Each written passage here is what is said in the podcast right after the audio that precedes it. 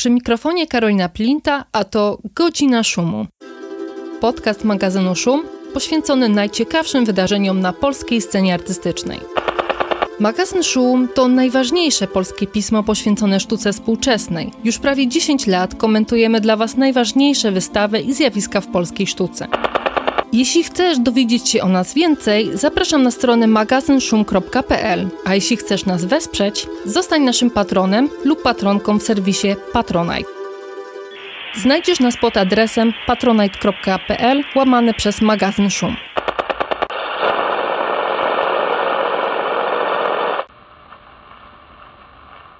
Dzień dobry Państwu, to 93 odcinek Godziny Szumu.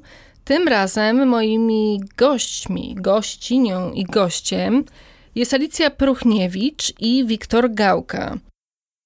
Artystka i artysta oraz duet kuratorski stojący za wystawą Hiperprzestrzeń, która otworzyła się 18 czerwca w Fundacji Stefana Gierowskiego w Warszawie i potrwa do 13 sierpnia tego roku. Alicja, Wiktor, witam Was serdecznie. Witam. Witamy, cześć. Zanim przejdziemy do rozmowy, jeszcze krótka przerwa na materiały naszych partnerów.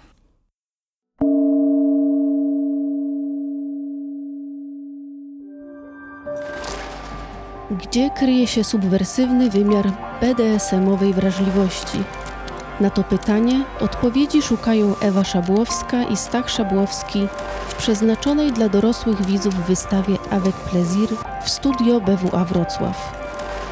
Wystawa jest częścią sceny artystycznej 23. Międzynarodowego Festiwalu Filmowego M-Bank Nowe Horyzonty.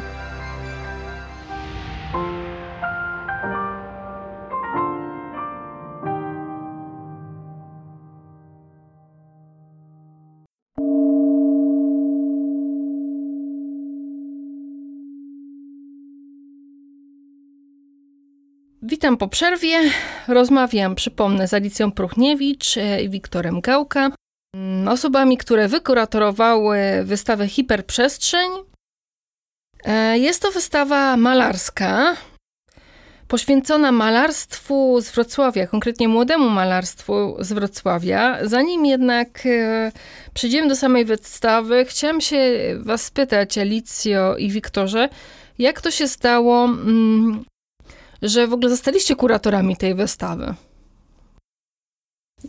E, jeśli chodzi o to, nasze, to zaproszenie od fundacji, to um, fundacja wytypowała nas, na reprezentantów w przypadku Wiktora malarstwa figuratywnego, w przypadku moim e, malarstwa abstrakcyjnego, artystów, którzy zajmują się e, malarstwem.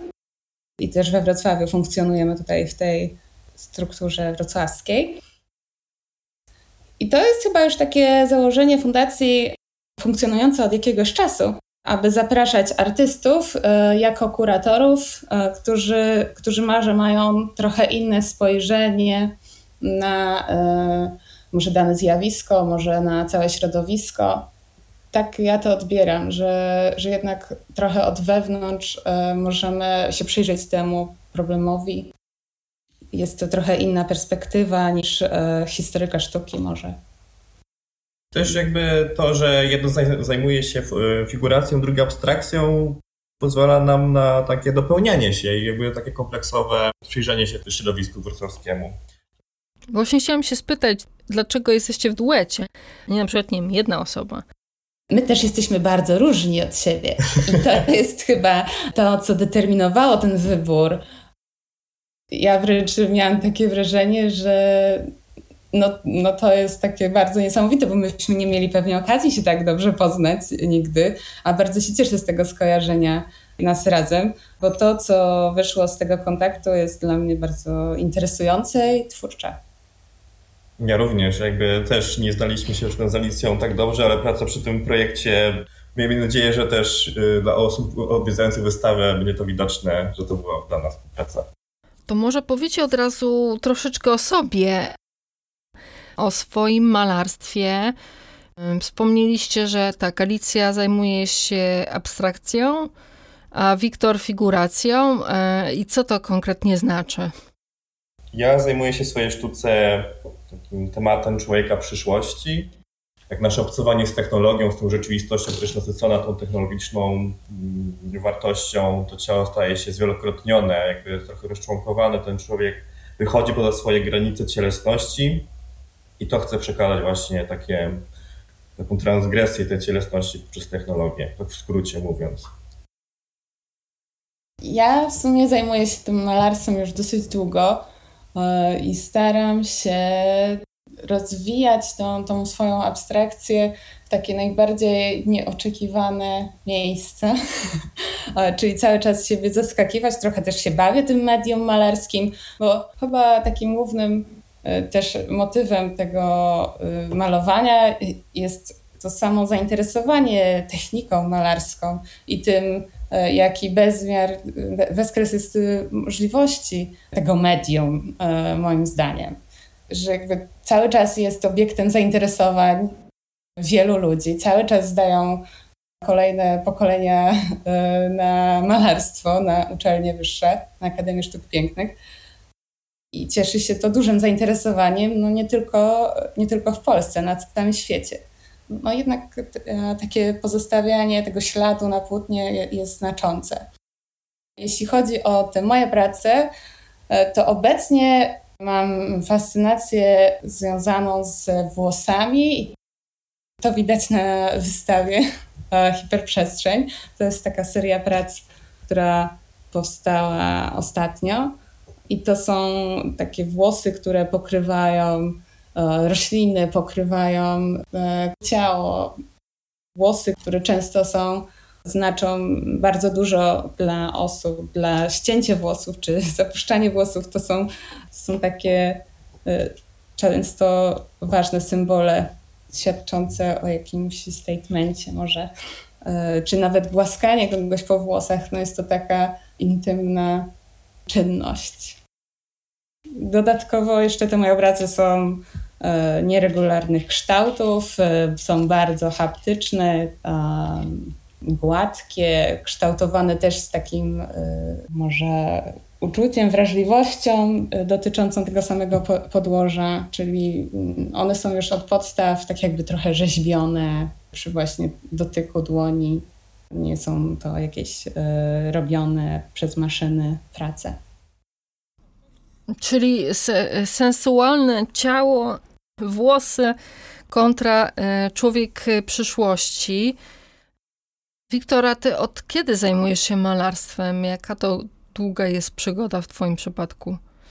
W moim przypadku jest troszkę krótsza niż Alicji. Ja skończyłem akademię w 2021 roku. Wtedy właśnie w czasie pandemii broniłem swój dyplom, więc jakby moja przygoda nie jest aż taka długa, ale też staram się E, się tym nie zarażać i podejmować takie dosyć rozległe tematy. Wasze prace można znaleźć na wystawie, także e, to jest ciekawe zresztą, żeby też pokazać własne prace. Takie pozycja pomiędzy byciem kuratorem, kuratorką i artystką. Natomiast chciałam popytać was, jak się rodził ten wasz pomysł na wystawę? E, no bo mieliście pewnie, to było wiadomo, że macie zrobić wystawę o malarstwie z Wrocławia, no ale musieliście dokonać jakiegoś wyboru, jakoś ująć to tak e, powiedzmy tematycznie, zdefiniować to malarstwo. Jak wyglądała w waszym przypadku praca nad tym konceptem? Ona zaczęła się w sumie równolegle od, e, od tego, że Zobaczyliśmy tę przestrzeń fundacji i to zobaczyliśmy, jak bardzo możemy z nią zagrać, jakie rzeczy możemy tam zakomponować i też ile osób możemy tam pokazać, żeby całość była spójną jakby całością. Przy poszukiwaniu tego staraliśmy się patrzeć na to, co teraz się dzieje we Wrocławiu pod względem y, wystaw, jakie osoby aktywnie uczestniczą w tym życiu artystycznym, które tworzą i e, wybierać z tego, co one tworzą do, do tej wystawy. No, mieliśmy takie dosyć e, nieoczywiste te skojarzenia. Niektóre wybory były e, dla nas jasne i jak zobaczyliśmy przestrzeń, to od razu wiedzieliśmy, gdzie będzie dana praca stać, jak ją wyeksponować. i co, by, co byśmy chcieli, żeby się znalazło w tym miejscu. Ale pomiędzy tym wszystkim e, zaczęły też się pojawiać, zaczęli się pojawiać nowi artyści, których nawet my nie znaliśmy. Też nam na tym zależało, żeby to było też przez nas odkrywanie tego środowiska wrocławskiego na nowo, a może jeszcze dodawanie coraz większej ilości malarzy do tego, do tego środowiska, do tej, do tej tkanki. Tak, właśnie chcieliśmy, żeby to było jak najbardziej przekrojowe, jakby takie pokazujące, co się dzieje tu i teraz w malarstwie wrocławskim i też często przy naszej burzy mózgów, kiedy spotykaliśmy się, wymienialiśmy się właśnie pracami y, artystów, których spotkaliśmy, jakby znaleźliśmy, jest to cały czas była jakby droga odkrywania też niektórych osób. Bardzo fajnie, że niektóre osoby, które y, też dopiero teraz w tym roku y, ukończyły akademię, mogliśmy je włączyć, bo uznaliśmy, że ich postawy są tyle ciekawe, rozwinięte, i świeże, że mogą właśnie tutaj dodać do, do, do całości. A jak szukaliście tych osób? Fizycznie chodziliśmy do pracowni i też y, szukaliśmy właśnie przez media społecznościowe, też strony artystów takie w sieci. To były takie, to nie było jakby etapów, że najpierw jest, y, patrzymy tylko w internecie, tylko na, jakby na zmianę, na, na żywe właśnie chodziliśmy do pracowni, pytaliśmy też innych osób. Cały czas był taki dynamiczny proces. No tak, to jest zdecydowanie korzyść tworzenia wystawy młodego malarstwa, że każdy z artystów ma Instagrama i można się w ten sposób łatwo z nimi skontaktować i nawet spotkać w mieście, w pracowni, poznać tę osobę, zobaczyć pracę. I tak to się odbywało. Raczej, raczej byliśmy w pracowniach, y, oglądaliśmy pracę i dopiero później informowaliśmy artystów o uczestnictwie. To był taki świadomy wybór już konkretnych prac. A pod kątem no, estetycznym, co wami kierowało? No bo podejrzewam, że tych osób we Wrocławiu jest więcej. Musieliście dokonać jakiejś selekcji. No i jakimi kategoriami się posługiwaliście? Szczerze mówiąc, to ja żałuję, że nie mogliśmy pokazać wszystkiego, bo to by był pełny obraz, no ale jest to taki zawężony wybór. E, ograniczała nas z jednej strony, a z drugiej strony myślę, że w pełny sposób, w odpowiedni sposób pokazaliśmy każdą z osób wystawionych. Jest to 20 osób, w tym jeden kolektyw. E, czy się kierowaliśmy tym, co nam się podoba? Nie do końca. My chcieliśmy właśnie bazować też na tym, co, co nam może przeszkadza, co jest y, właśnie takim kamykiem w budzie, co jest niepokojące może, albo co jest wyraziste ale może nie do końca zgodne z naszą estetyką. To, to wszystko tworzy tą wystawę. To nie jest wystawa, która y, ma się w 100% podobać, to nie mają być ładne obrazy, tylko to mają być obrazy, które mają oddziaływać jakoś. Tak, też staraliśmy się, żeby to nie było tylko właśnie pod nasze, nasze estetyczne upodobania, tylko też, żeby pokazać to, co się dzieje ale byliśmy zaskakująco zgodni w tym. No i właśnie, no mówicie, że no pokazujecie to, co się dzieje tu i teraz we Wrocławiu. No to co się dzieje tu i teraz? Jaki jest ten malarski Wrocław?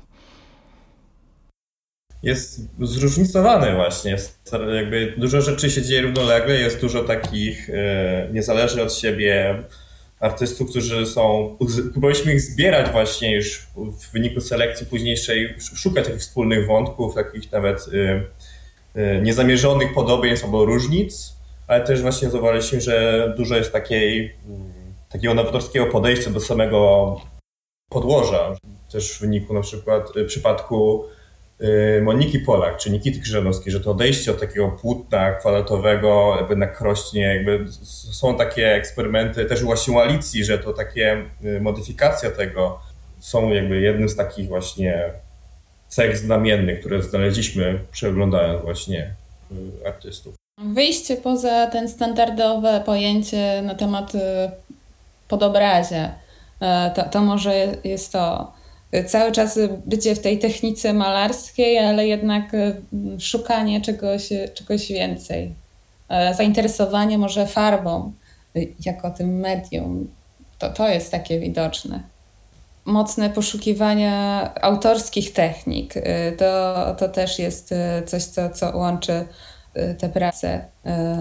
Jeśli chodzi o tą warstwę znaczeniową, to wydaje mi się, że poszukiwanie jakiegoś alternatywnego świata, jakiegoś takiego odejścia od rzeczywistości, tego, tej jakiejś hiperprzestrzeni, która będzie tym innym światem.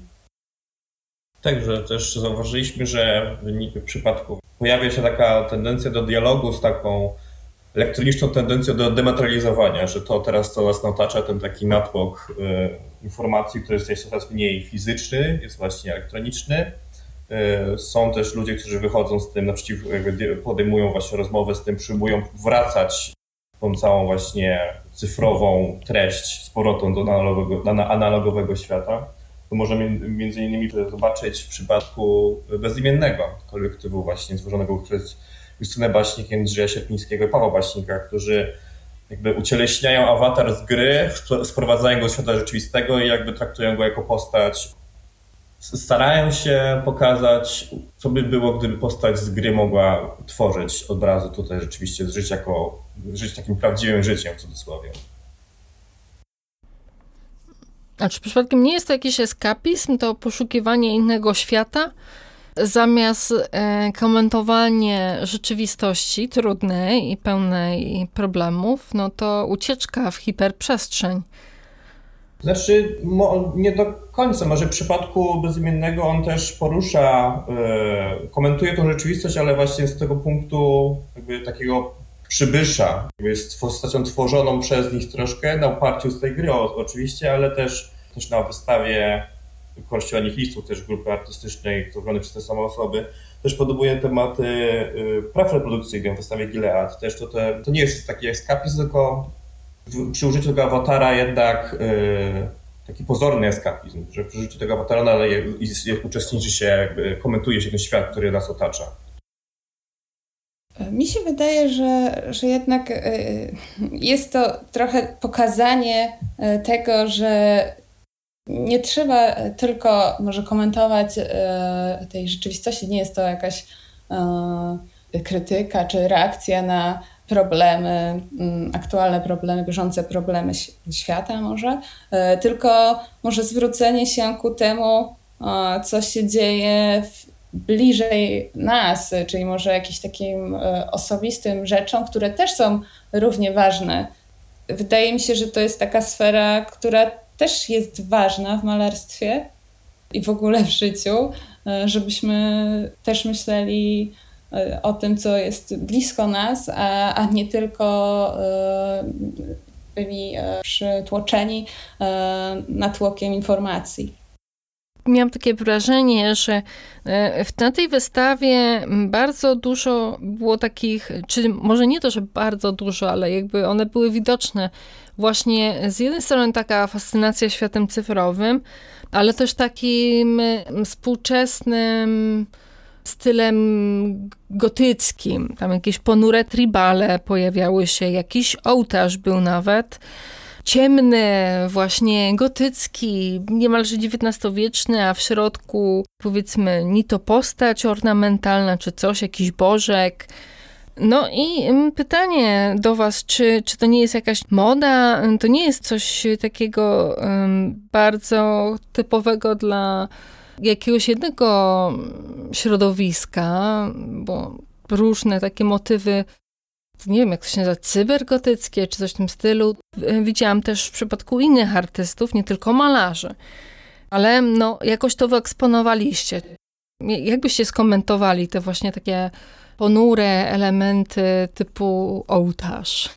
To jest praca Justyny Baśnik, właśnie ołtarz i monstrancja. Justyna Baśnik ogólnie w swojej jakby twórczości, praktyce artystycznej zajmuje się takim, pracuje nad pozaduchowymi koncepcjami duchowości, że jakby stara się, wykorzystując tą e, ikonografię religijności, stara się przetransformować ją w taki sposób, że jakby wynika ona bardziej niż z jakichś takich eschatologicznych wartości, takiego immanentnego obcowania ze sztuką, że przez to właśnie jakby takie taką niefiguratywną ikonografię systemu duchowego próbuje przedstawić, taką bazowaną na świeckości, na ateizmie.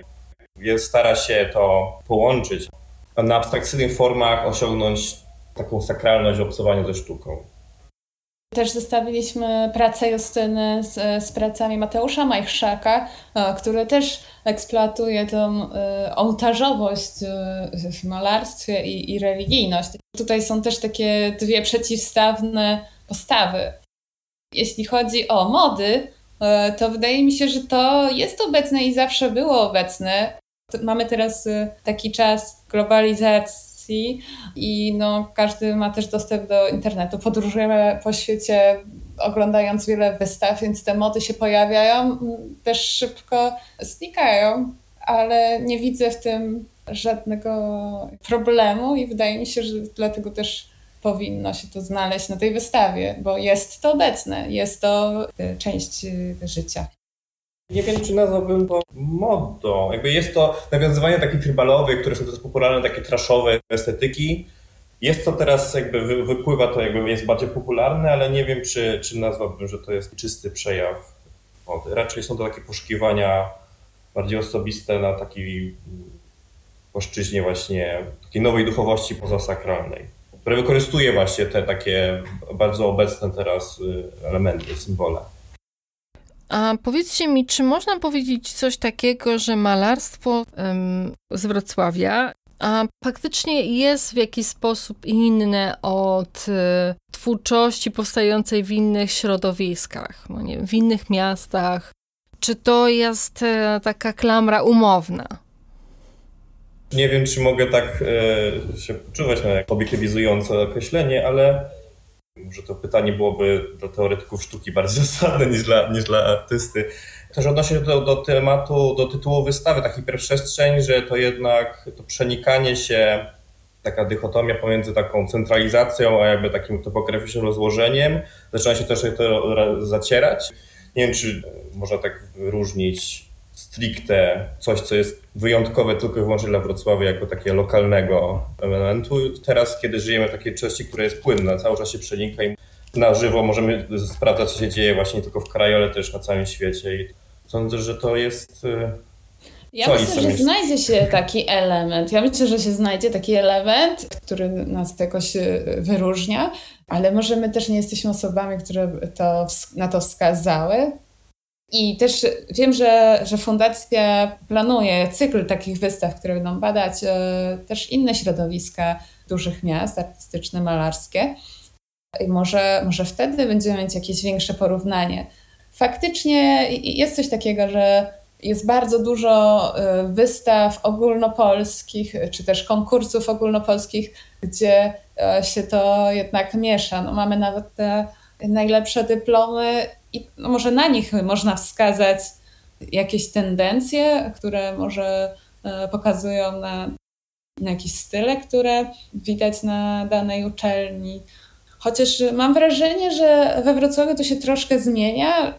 Trochę jest tutaj coraz świeżej, jeśli chodzi nawet o, o uczelnie, o osoby, które chcą coraz więcej działać. Otwiera się coraz więcej takich oddolnych inicjatyw, tych galerii pop-up, inicjatyw jakichś studenckich. I to jest takie budujące dosyć. Mm, także mam nadzieję, że to się będzie dalej tak rozwijać. Ale w końcu chyba nie powiedziałaś, co jest. Y, powiedziałaś, że jest coś wyróżniającego, ale co? Wydaje mi się, że zobaczymy to, jak porównamy to z innymi e, ekspozycjami e, środowisk z innych miast, że to było, potrzebne by było chyba szersze spojrzenie na to. Nie, nie, nie znaleźliśmy sami e, takiego elementu, ale wydaje mi się, że to jest dobra cecha. Mamy tutaj e, szacunek do tej historii wrocławskiej, e, nawet e, związanej z, z grupą Luxus, może nawet z historią uczelni, ze strukturalizmem wrocławskim. Ale to wydaje mi się, że w tym momencie to jest trochę może zaprzeczanie czasem tej tradycji, a czasem jej kultywowanie związanej nawet z podłożem malarskim. Nawet prace tutaj na naszej wystawie e, to są z ogromnym szacunkiem przygotowywane podobrazia, e, tradycyjnymi technikami, z e, ogromnym pietyzmem, malowane według tradycyjnych metod, technik malarskich, a niektóre wręcz są tego zaprzeczeniem. I to też mi się wydaje, że to jest y, związane z, z, z tym dorobkiem wrocławskiego malarstwa y, i próbą może zaprzeczenia temu, a może um, przechwycenia też niektórych elementów, szacunku do, do tej historii, do historii malarstwa w ogóle. To może powiedzieć trochę o tej tradycji malarskiej we Wrocławiu, bo szczerze, jak ja myślę o Wrocławiu, to on mi się tak nie kojarzy w pierwszym e, odruchu z malarstwem, raczej właśnie z konceptualizmem. To jeśli założymy, że ta tradycja malarska jest, to jaka ona właściwie jest? E, kto tutaj jest wyróżniającą postacią? Czy jakiś styl jest e, kluczowy? Sądzę, że co do tradycji, to wystawa, która będzie po tej, którą my teraz organizujemy, bardziej naświetli to, to, to zagadnienie po pokoleniu, że to jest to takie następne pokolenie. Ona raczej to przedstawi tą his, historyczną tradycję tego malarstwa. Bo tutaj na tej wystawie staraliśmy się właśnie pokazać to, co jest najbardziej takie świeże, to co teraz pojawiło się bardziej tak y, spontanicznie i są stosunkowo nowe, więc to no mamy taką e, też silną tradycję i takiego mocnego artystę, to można było wyróżnić Józefa Hałasa, który teraz e, jest wystawiany gdzieś właśnie w Stanach, jakby jest znowu przerabiany temat jego twórczości. I wydaje mi się, że on mocno wpłynął na, na twórczość wrocławskich artystów i też nawet obecnie zawiera duży wpływ na to, co, co się dzieje na uczelni czy tam wśród studentów może też Jan Chwałczyk. Też e, zaobserwowałam, że jest duża taka fascynacja wśród młodych e, ludzi e, twórczością tego artysty. Jest tutaj właśnie taka sztuka geometryczna. Może niekoniecznie jest to malarstwo, ale jest to ważny dla Wrocławia artysta związany z tymi pojęciami związanymi z malarstwem oraz światłem. O, to jeśli jest taka fascynacja, no to dobrze dla y, miłośników malarstwa abstrakcyjnego, czy też nieprzedstawiającego, bo z tym jest chyba trochę gorzej, jeśli chodzi o, o malarstwo polskie. Bardziej popularna jest figuracja, z tego co obserwuję. E, tak, zgadzam się, zdecydowanie. E, czuję taki niedosyt abstrakcji w Polsce, a wydaje mi się, że, że we Wrocławiu wciąż jest to widoczne tendencja, chociaż coraz mniej. Czyli w fundacji szykują się takie pokazy trochę jak w Mocaku, że tam artyści z Krakowa to będą malarze z e, Wrocławia. Najpierw młodzi, później starzy. Um, myślę, że warto w takim razie śledzić fundację. A powiedzcie mi, no chciałabym, żebyście trochę więcej opowiedzieli o tym, jak ustawiliście te prace, czy w fundacji, czy ta wystawa ma jakąś narrację, no jak zdecydowaliście się też pozestawić ze sobą obrazy i co to może odbiorcy albo odbiorczyni powiedzieć, jak idzie na tą wystawę? To też staraliśmy się właśnie też odnosić do tego samego tytułu wystawy Hiperprzestrzeń do idei hipertekstu, czyli takiego tekstu, który nie ma z góry określonego właśnie początku i końca, tylko tą zasadą poruszania się, czytania tego tekstu, który nie jest precyzyjną właśnie metodą od początku do końca, jest taka nawigacja bez z góry narzuconego kierunku i założonego punktu docelowego. Staraliśmy się, opierając się na samej przestrzeni, wydzielić y, takie narracje, które są równorzędne, które nie, nie ma A, B i C, tylko właśnie takie osobiste przestrzenie, w których zebraliśmy artystów, którzy mają podobne, mm, podobne wartości. Staraliśmy takie mini światy właśnie stworzyć. Mm. Jest sala, w której znajduje się Chata Bezimiennego, e, prace Moniki Polak czy Katarzyny Rutkowskiej e, i Magdaleny Kanawki. Mm. Jest tam właśnie taka zebrana tendencja do konstruowania świata ten dialog właśnie z tą cyfrowością jest najbardziej widoczny w tej sali. Zabraliśmy te prace, które są właśnie wizualnie podobne, dopełniają się nawzajem, a pikselowość prac y, Katarzyny Ludkowskiej bardzo dobrze łączy się też wizualnie. Patrzyliśmy też pod kątem zarówno znaczeniowym, jak i też y, stricte kompozycyjnym samej jakby przestrzeni, żeby to wyglądało też, y, te prace się dopełniały, nie, nie gryzły się ze sobą, żeby tak użyć kolokwialnego określenia. Sala, w której właśnie jest ołtarz Justyny Baśni, jest e, w tej samej sali e, Nikita Krzyżanowska, Mateusz Majszak i Młody Dzban, czyli muzyk, który właśnie zajmuje się bardziej tworzeniem muzyki niż samym malarstwem, ale też właśnie stworzyliśmy taką przestrzeń w tym skrzydle fundacji, które podejmuje jakby te mm, wątki podejmowane właśnie przez tych artystów, artystki też odnoszą się do bardziej takich y, wyższych, eschatologicznych zagadnień. Jak w przypadku Justyny Baśnik, ta duchowość, która wychodzi poza takie typowo religijne, ikonograficzne odniesienia, w pracach Nikity Krzyżanowskiej też, y, mimo że one są takie postfatalistyczne, zupełnie takie wizualnie może nawet nie pasujące do końca do takich spokojnych, czystych prac Majszaka i Justyny, jednak podejmują podobne właśnie wątki śmierci, miłości, takich niezwiązanych z, stricte codziennością, ale próbujących po, po, podnosić takie tematy, które są bardziej uniwersalne. Możesz na przykład Alicja powiedzieć o tej sali, w której ty jesteś. E, no tak, i to następująca właśnie po tej, o której mówił Wiktor, sala, w której znajduję się ja, e, Beata Rojek e, oraz Iwona Ogrodzka. Ja tę salę określam jako salę pozytywną. To jest taka moja, moja prywatna nazwa, ale właśnie Beata Rojek jest taką artystką, która podejmuje tematy gestu, światła, dobra. To są takie mięsiste obrazy malowane gestem farby olejnej. Ona też jest y, grafikiem i to też widać w jej pracach, że tam są wyraziste linie, mocne kontury. Y, jest taka bezkompromisowość y, kompletna tych obrazów.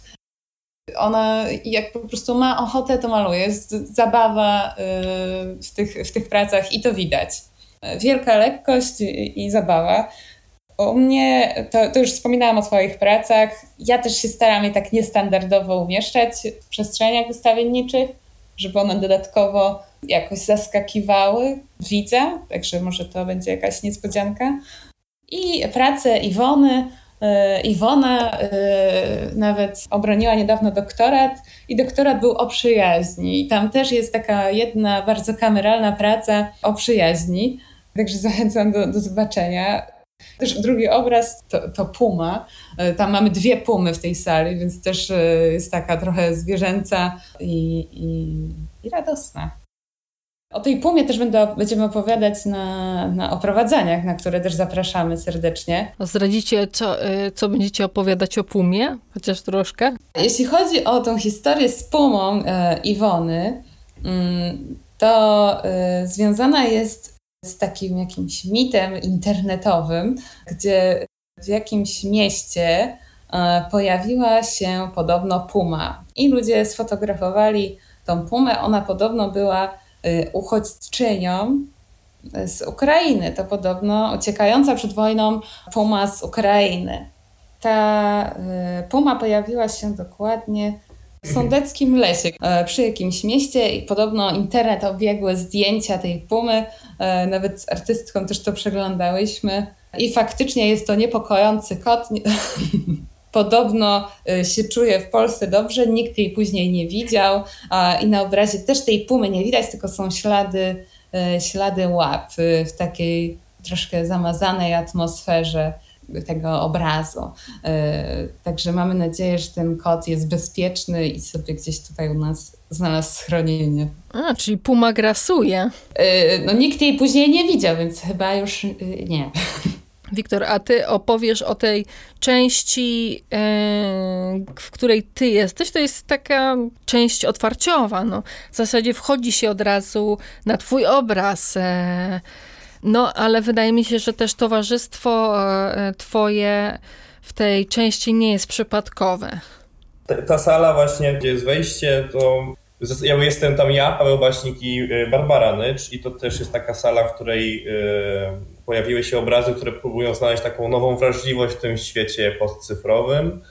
Mój obraz to nie było jakoś specjalnie założone, że ma być w tym miejscu, że to ma być centralne miejsce, tylko znaczy to brzmi bardzo, jakby ja uważam, że bardziej gdybym jeszcze raz robił tę wystawę, to bym się umieścił w, tam, gdzie jest chata bezimiennego, ale wtedy za bardzo by świeciło z tymi zieleniami, więc ta, ta, ta właśnie jest o takim mm, patrzeniu się na tego nowego człowieka. Właśnie w pracach też Pawła e, jest to widoczne.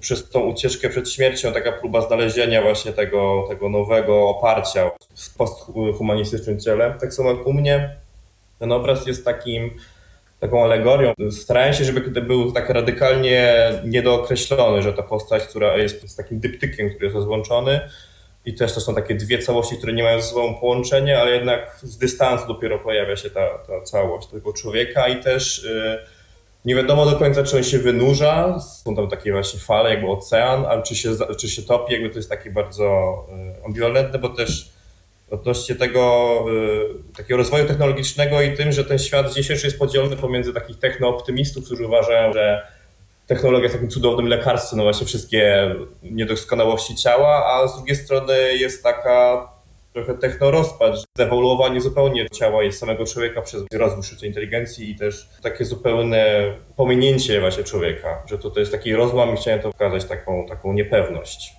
Y, też y, prace Barbary Nysz, które odnoszą się do abstrakcji, która też próbuje mm, przedstawić właśnie takie swoje osobiste przeżycia, przełożyć je na taki wizualny aspekt. A ty jesteś technooptymistą, czy, y, czy może raczej patrzysz pesymistycznie na ten y, nowy, technologizujący się świat? No, teraz sztuczna inteligencja jest chyba wielkim zagrożeniem dla malarstwa. No już y, jeden artysta, czy tam sztuczna inteligencja już wygra jakiś konkurs. Tak, fotograficzny. Fotograficzny, ale malarski też y, już. Malarski również, a to Ze dwa lata temu to było wręcz, albo rok, no nie wiem, już jakiś czas temu. To był taki fantastyczny obraz właśnie jak z jakiegoś Tolkiena. Mm, no i czy czujecie się zagrożeni, że tutaj zaraz was wyprze? sztuczna inteligencja, ja sobie wy, wygeneruję gałkę I, i, i, wiecie, no, po was. No tak, znaczy ja jestem troszkę, jak jest to pęknięcie, to jestem na rozkroku. Widzę te pesymistyczne założenia, ale też uważam, że technologia jest deterministyczna i to właśnie nasze zastosowanie tej technologii wpływa na docelowy efekt. E, jest z jednej strony obawa, że te, te, wizualne modele właśnie produkujące typu DALI czy właśnie Mid Journey e, zetronizują pozycję człowieka jako twórcy obrazu, ale też nie wiem, jakby jestem zupełnie, no właśnie tak samo jak to społeczeństwo też jestem rozpęknięty na te kłócące się ze sobą poglądy. Ty Alicja, jak myślisz?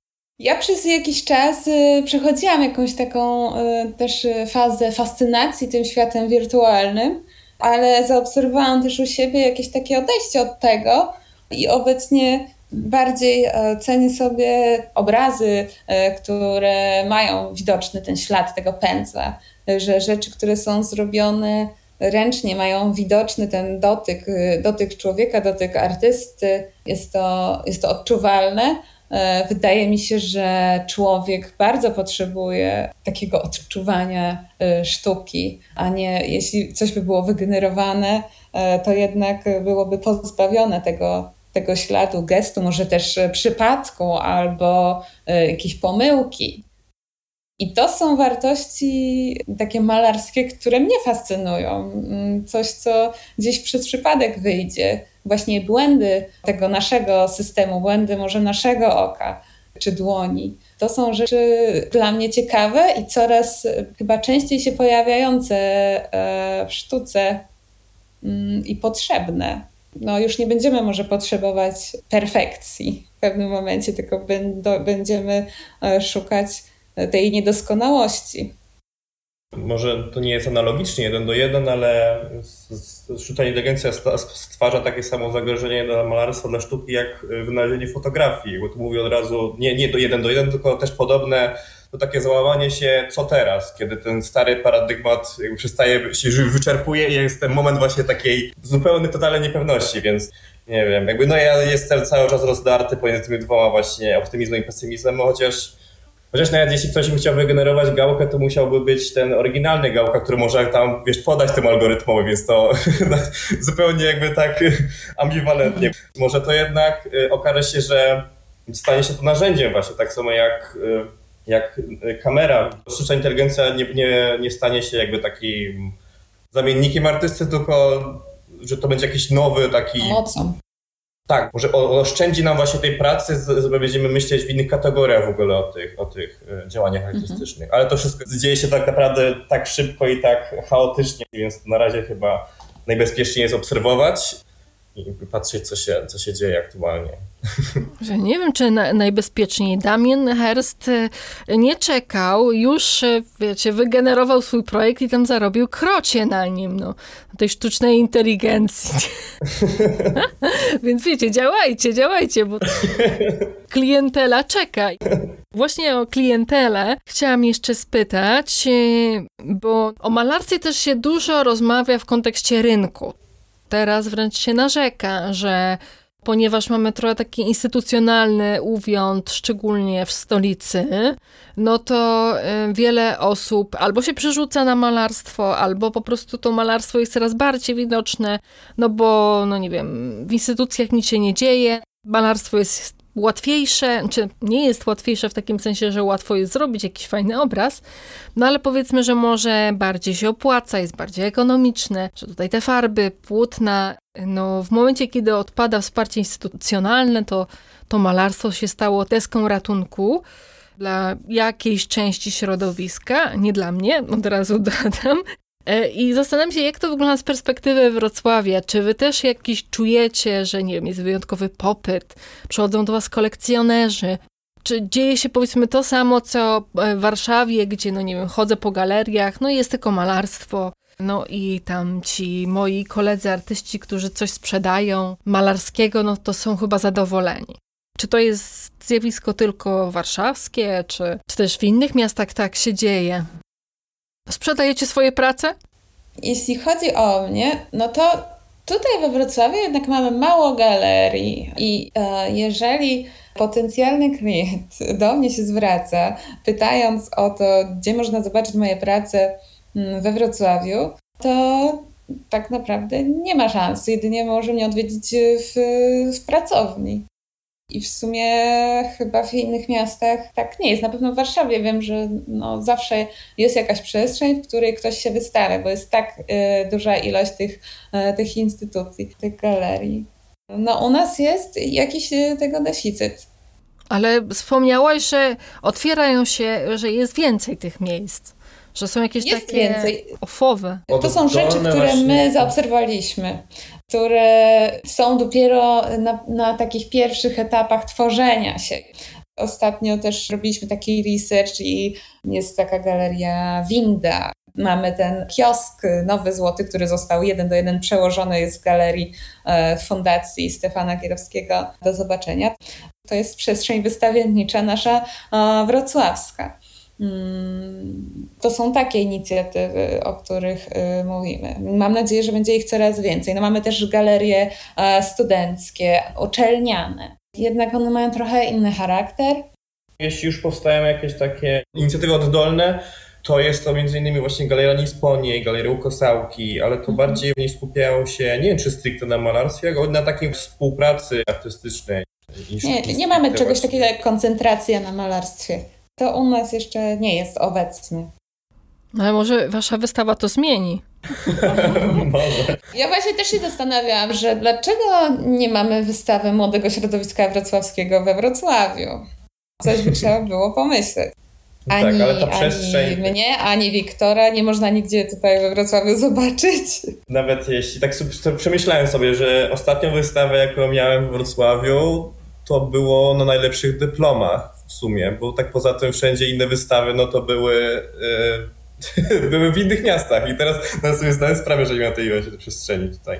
Jesteście wykluczeni. Nie, nie może. Wrocławiu. Nie, to jest za duże słowo. Ale wiecie, możecie na tym grać. Wykorzystać to.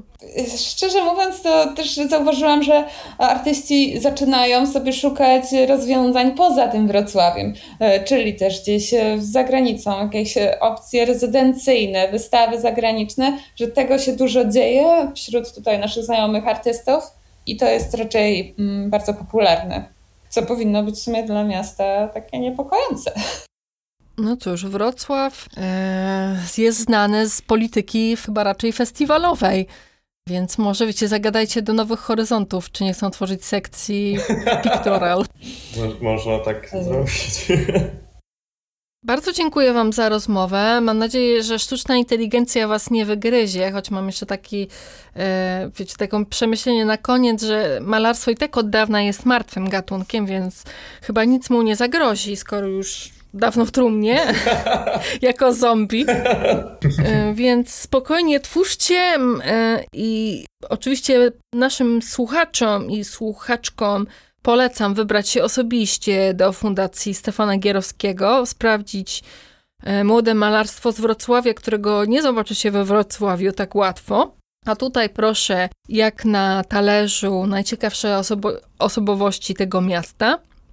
Wystawa, przypomnę, potrwa do 13 sierpnia 2023 roku. No i Alicja, Wiktor, bardzo dziękuję za rozmowę. Również dziękuję. Bardzo dziękujemy.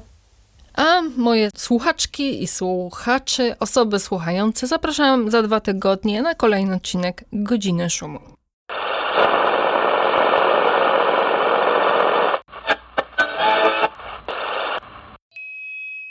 Dziękuję za wysłuchanie kolejnego odcinka podcastu Godzina Szumu. Na następne zapraszam za dwa tygodnie.